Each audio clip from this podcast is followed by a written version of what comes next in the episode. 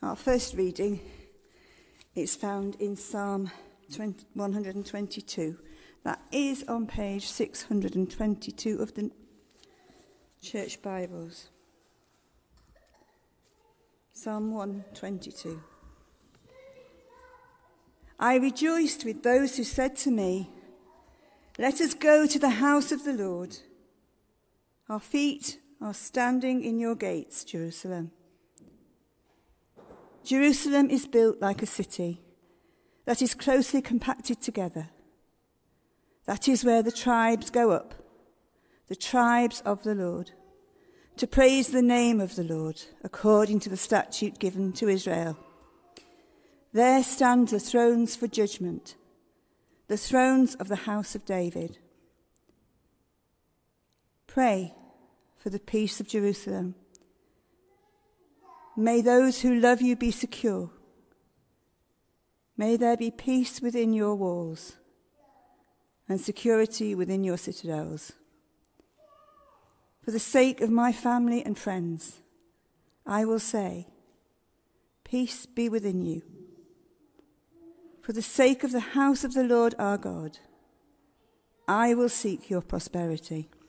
It's the word of the Lord.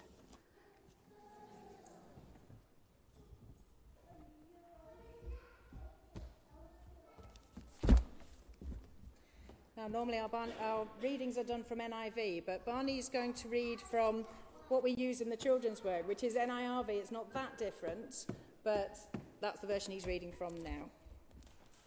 Every year, Jesus' parents went to Jerusalem for a Passover feast. When Jesus was 12 years old, they went to, up to the feast as usual. After the feast was over, his parents left to go back home. The boy Jesus stayed behind in Jerusalem, but they were not aware of it. They thought he was somewhere in their group, so they travelled on for a day. then, um, then they began to look for, for him among their relatives and friends. They did not find him. They went back to Jerusalem to look for him. After three days, they found him in the temple court- courtyard. He was sitting with the teachers. He was listening to them and asking them questions. Everyone who heard him was amazed at how much he understood. They were also amazed at, his answers. When his parents saw him, they were amazed. His mother said to him, Son, why have you treated us like this? Your father and I have been worried about you. We, we have been looking for you everywhere. Why were you looking for me? He said. He asked. Didn't you know I, I had to be in my father's house?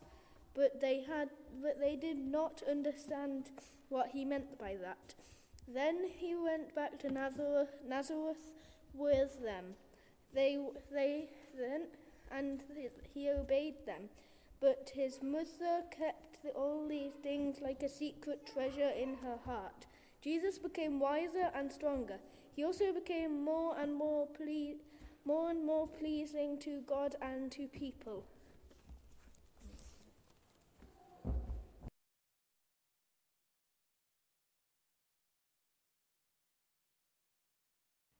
Jenny is now going to come up with the sermon.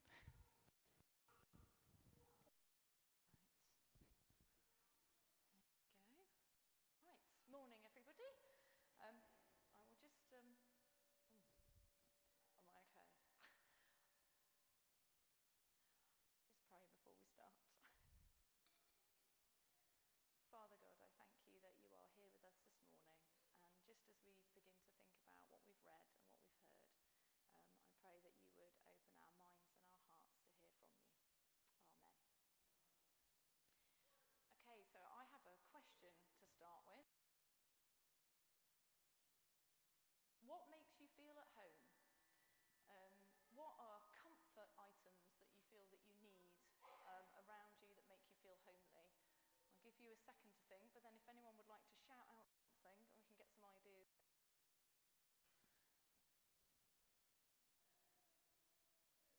Food.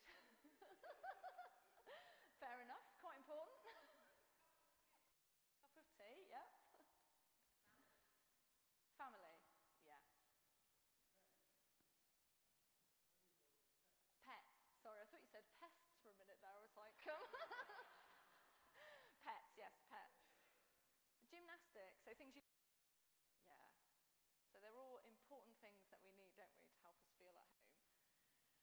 now, the reason I'm asking this is the week before, um, carrying my home around with me. Um, I don't know if we can share the slides. I've tried using technology this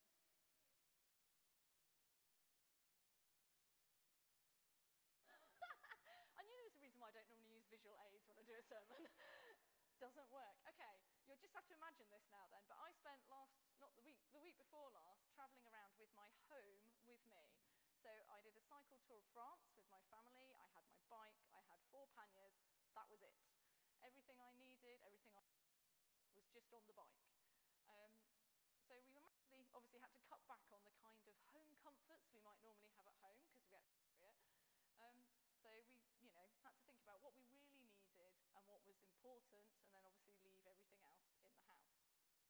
So we took all the basic things we needed, like sleeping bag, tents, clothes, um, some cooking stuff, maps money, uh, so find space for a few small extras, things that we felt were home comforts that we really, really needed, even though they weren't perhaps essential.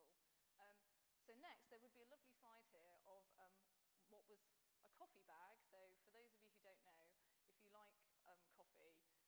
to have something a bit nicer than instant, you can buy these things that look like tea bags that have real coffee in them that taste a bit more like filter coffee. I appreciate they're not quite the same as really nice coffee, but they are an improvement on instant. So we took some of those because I was like, I really would like some nice coffee. Um, and also, um, my kids took a lot of cuddly toys because obviously they are essential items that you must take with you where you go. Um, and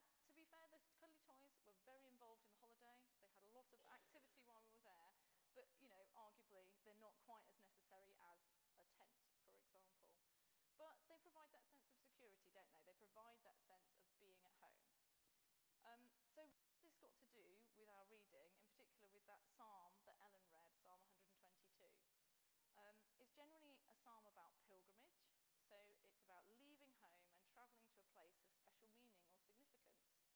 The first verse describes joy at the idea of setting out to travel to Jerusalem and God's house. The second verse has got this sense of wonder arriving. Our feet are standing in your gates, Jerusalem.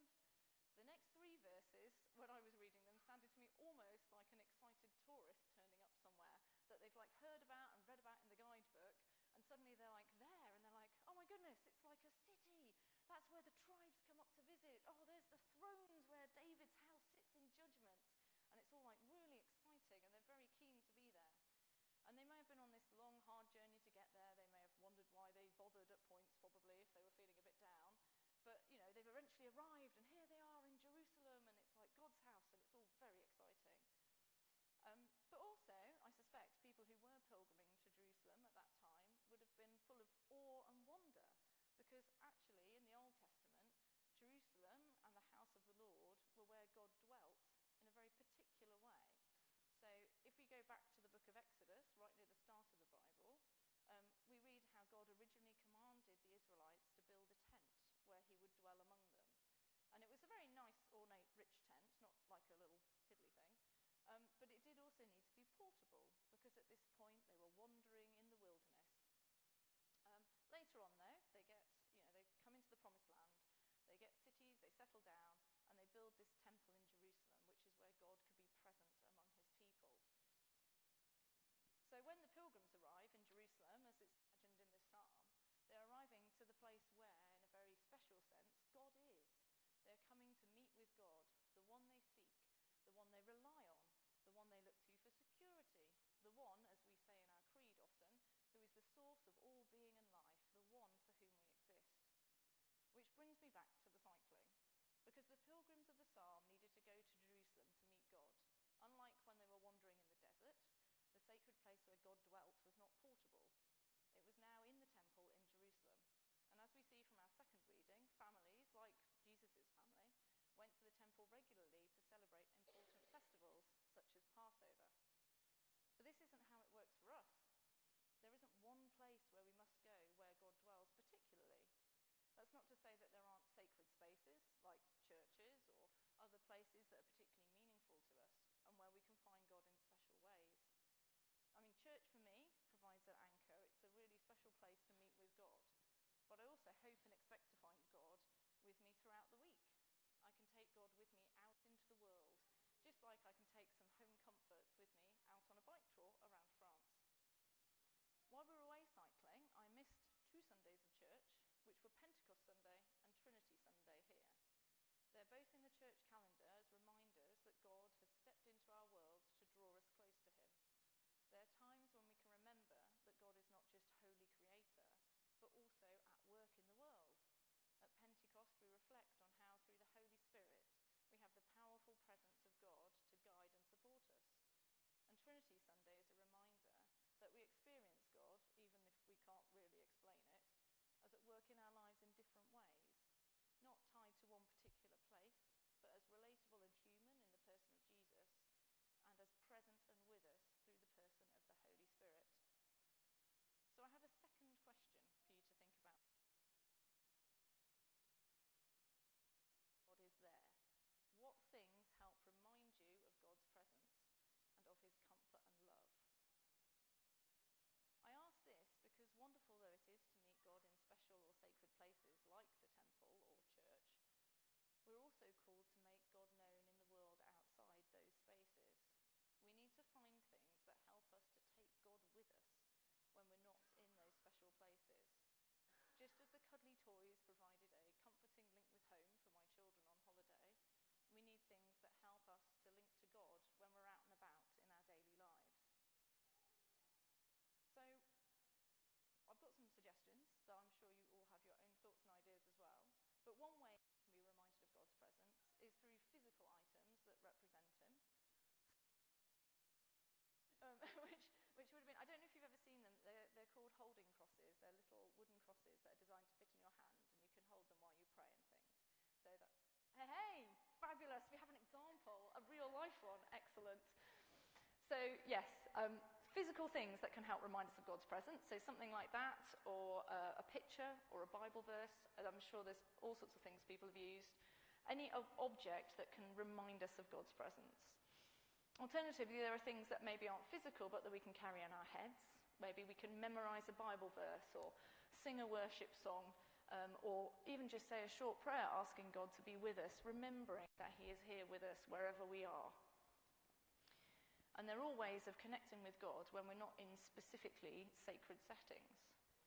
And when we use those connections, rather than having to battle on through or hang in there in the places we are, rather like me, perhaps without my real coffee in the morning on holiday, we give God an opportunity to help us. We open ourselves up to experience His presence, His love, and His peace. We can grow in faith and in the depth and security of our relationship with Him. So at the end of the service, I hope, we normally do say a blessing as we go out into the world, asking God to be with us as we leave this place. But before that, I thought it might be nice to finish with just a moment of prayer um, to ask for God's help to find ways of connecting with Him when we are not in a particular church setting. So let us pray. Father God, we know that you go with us wherever we go that your Spirit is with us when we're in difficult situations, when we want to share your love with those around us, or when we're enjoying life and the blessings that you've given us. Show us this week how we can remember that you are there, how we can turn to you and know your presence with us, so that we may live out lives that glorify you.